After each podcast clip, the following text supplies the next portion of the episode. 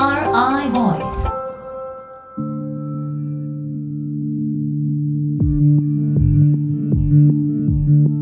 NRI ボイスこんにちは金子直です。この番組は NRI 野村総合研究所が誇るプロフェッショナルな方々がそれぞれの専門分野をテーマにビジネスのヒントになるコンテンツをお届けする音声プログラムです。今回もお話を伺いますのは常務執行役員コンサルティング事業本部長の立松博文さんです。立松さんは事業戦略企業再生マーケティング組織人材戦略などの専門領域に取り組まれております。立松さんよろしくお願いいたします。よろしくお願いいたします。このシリーズではコロナ禍を日本復活の契機にをテーマにお話を伺っています。さあ今回はどういったお話でしょうか？はい今回は下がり続ける日本のプレゼンスについてです。NRI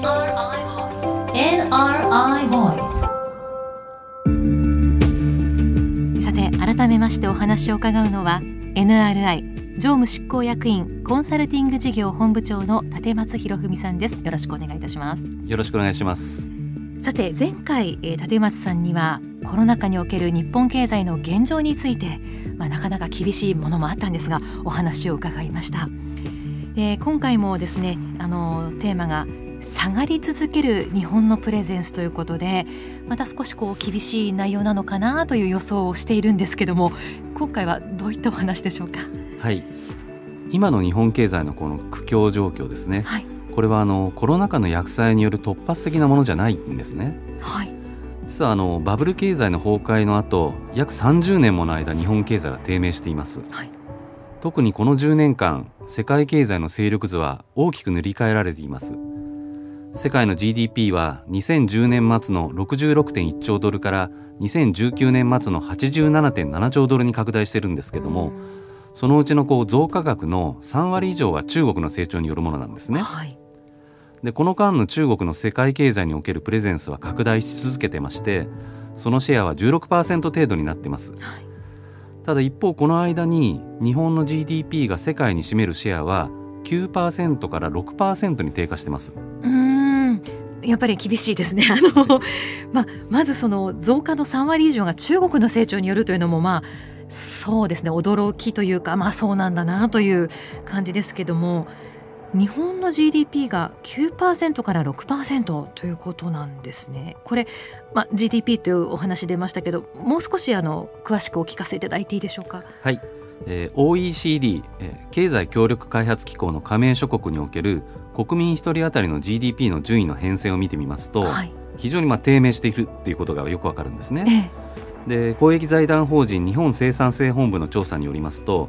2018年の日本の国民1人当たりの GDP は約434万円で、はい、36か国中の18位になってます。あえそんなところなんですね？はい、はい、でこの低迷状況はですねあの2000年前後から始まってまして、はい、で近年ではこの OECD 平均を若干下回る状況が続いてるんですね。で2000年代に入りますとこの主要先進7カ国の中でも下位グループっていうのが日本の定位置になってしまっているというそんな状況でなってます。あそんな寂しいというか感じなんですね。はい、あうんまあそうですね2000年からというお話ありましたけども経済に関するということではですけどもね明るいなんかこうハッピーになるというかふわっと心が前向きになるというエッセンスがあまりなかったかもしれないですね。ですね。こういったところに現れているということです。どうでしょうね。日本の総合的な競争力というんでしょうか。そういった観点ではその他の指標で現状というのは何か見えるところはありますか？はい。IMD 世界競争力ランキング2020というのがあるんですけれども、はい、えー、実はこれはあの1989年から1992年まで日本は1位を維持していたわけです。でよくジャパンアズナンバーワンなんて言われた頃がこの時期になるわけですけども、その後こうバブル経済が崩壊しまして日本は徐々にランクを落としてで2020年にはですね調査対象63か国中の34位まで転落しているということでございます。ああそうか。確確かに1989年からあの92年あたりというのは私はちょうど学生でしたけれどもこう生き生きとしているというかね、はい、就職活動という単語一つとってもですねこう希望に満ち溢れるというか、はい、学生はとても忙しいというあのそういう時期でしたからねまさにそれが物語っているのかなと思いますけれども63か国中34位というのは、はい、こんなにこう急激に転落する国というのはあるんですかね？いやあの先進国の中でも日本得意の状況ですね。もう今や先進国とは言えないポジションになってしまったということだと思います。主要先進7カ国の中でもというふうにお話しいただきましたけどそこに入れていていいのだろうかというふうに思ってしまうぐらいのこの転落ぶりというのがここに出てますよね。はい、これはどういった指標からあの出てくるランキングなんですか？はい、えー、このランキングはですね、えー、大きく4つの因子で分析されてます。はい、1つ目はインフラ、で2つ目が経済パフォーマンス、3つ目が政府の効率性、で4つ目がビジネスの効率性になります。はい、でこの中でも特に日本はですねこのビジネスの効率性、えー、これを構成する因子の悪化が著しいんですね。はい、でこれがあのここ数年間の日本の総合順位の低下の主因と言われています。はい、詳しく中を見てみますとやはり企業の意思決定ですとかデジタル化対応、まあ、これが非常に遅れてるというか、まあ、課題になっているということですね。ですからあの今回のコロナ禍で不振に陥った企業特にこうしたところに対する取り組みの遅れっていうのが露呈してしまったんじゃないかなというふうに思います。はあ、非常にまあ苦しい状況に立ったそしてもしかして立ち続けているかもしれない企業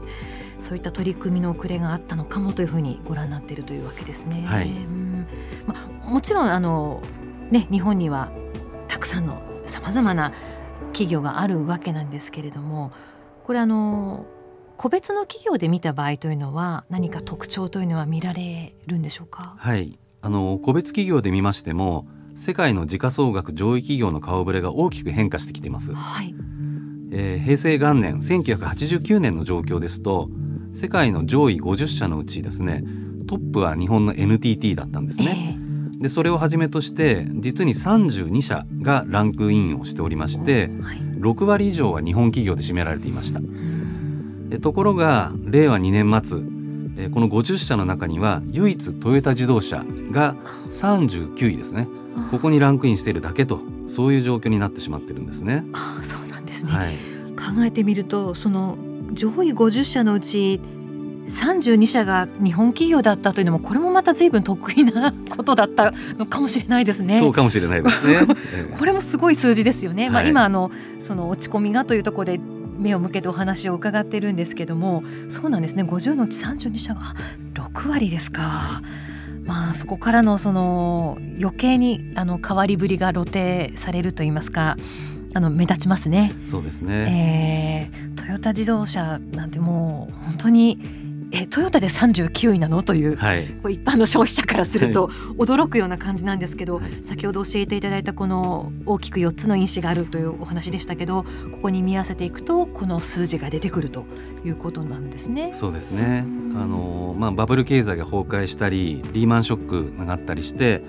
まあ、これに対してこう日本企業もいろんな構造改革の努力は行ってきたんですけれども、やはりその日本企業の世界経済全体の中での存在感というのは低下してしまったと言わざるを得ないんじゃないかなと思います。努力があったにもかかわらずこの今現状があるっていうのは何がそうさせてるんだろうというところ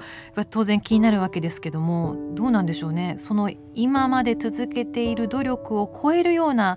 大胆さが必要とかってそういうことになってくるんでしょうか？そうですね、あのー、世界経済全体で見ると、まあ、他国の企業も大きな改革を行っておりますし新しい取り組みにいち早く取り組んでるんですが、まあ、それに比べるとこう日本企業はまだまだだという状況かと思うんですね。はい、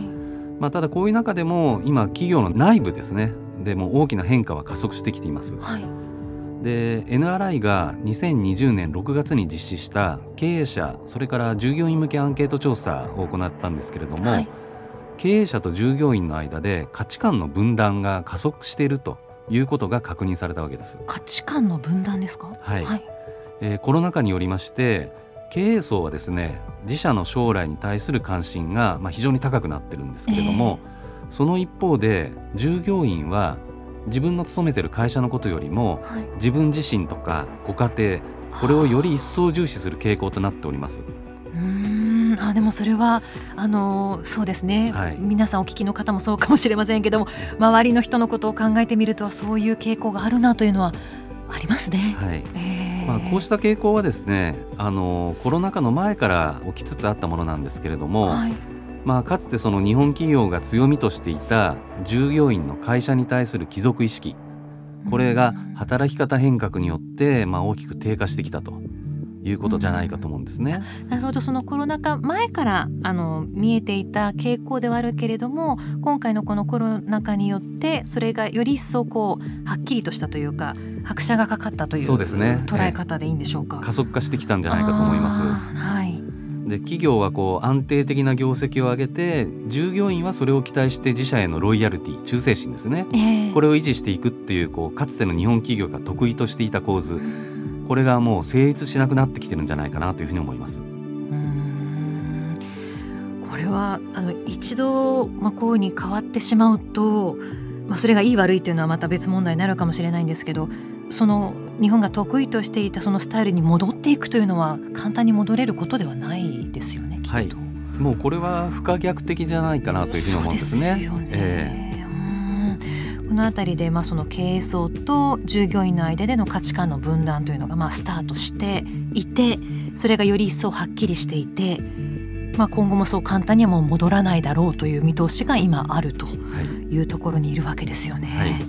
うん子どもの頃から、まあ、家族ですとか周りの大人たちが働く姿を見ていると今あの、ね、お話しくださった通りに企業に対するそのロイヤリティというかそれをこう誇りにしていた部分も多分あったのかなと思うんですけれどもね働く人がそれがなくなってくるというと本当に根本的なところから働くということに対する意識が変わっていくんだなというまさにその岐路に立ってるんだなということがよくわかります。はいさあということで、まあ、当然今回も厳しさもあったんですけれども非常に、えー、興味深い数字を含めてねお話がいろいろと出てまいりました。ということであの次回はですね日本企業がどういったところを、まあ、きっかけに復活していけばいいのかどういったところにそのキーがあるのか可能性についてえ詳しくお話を伺っていきたいと思います。どうぞよろしくお願いいたします。はいよろしくお願いします。NRI Voice NRI Voice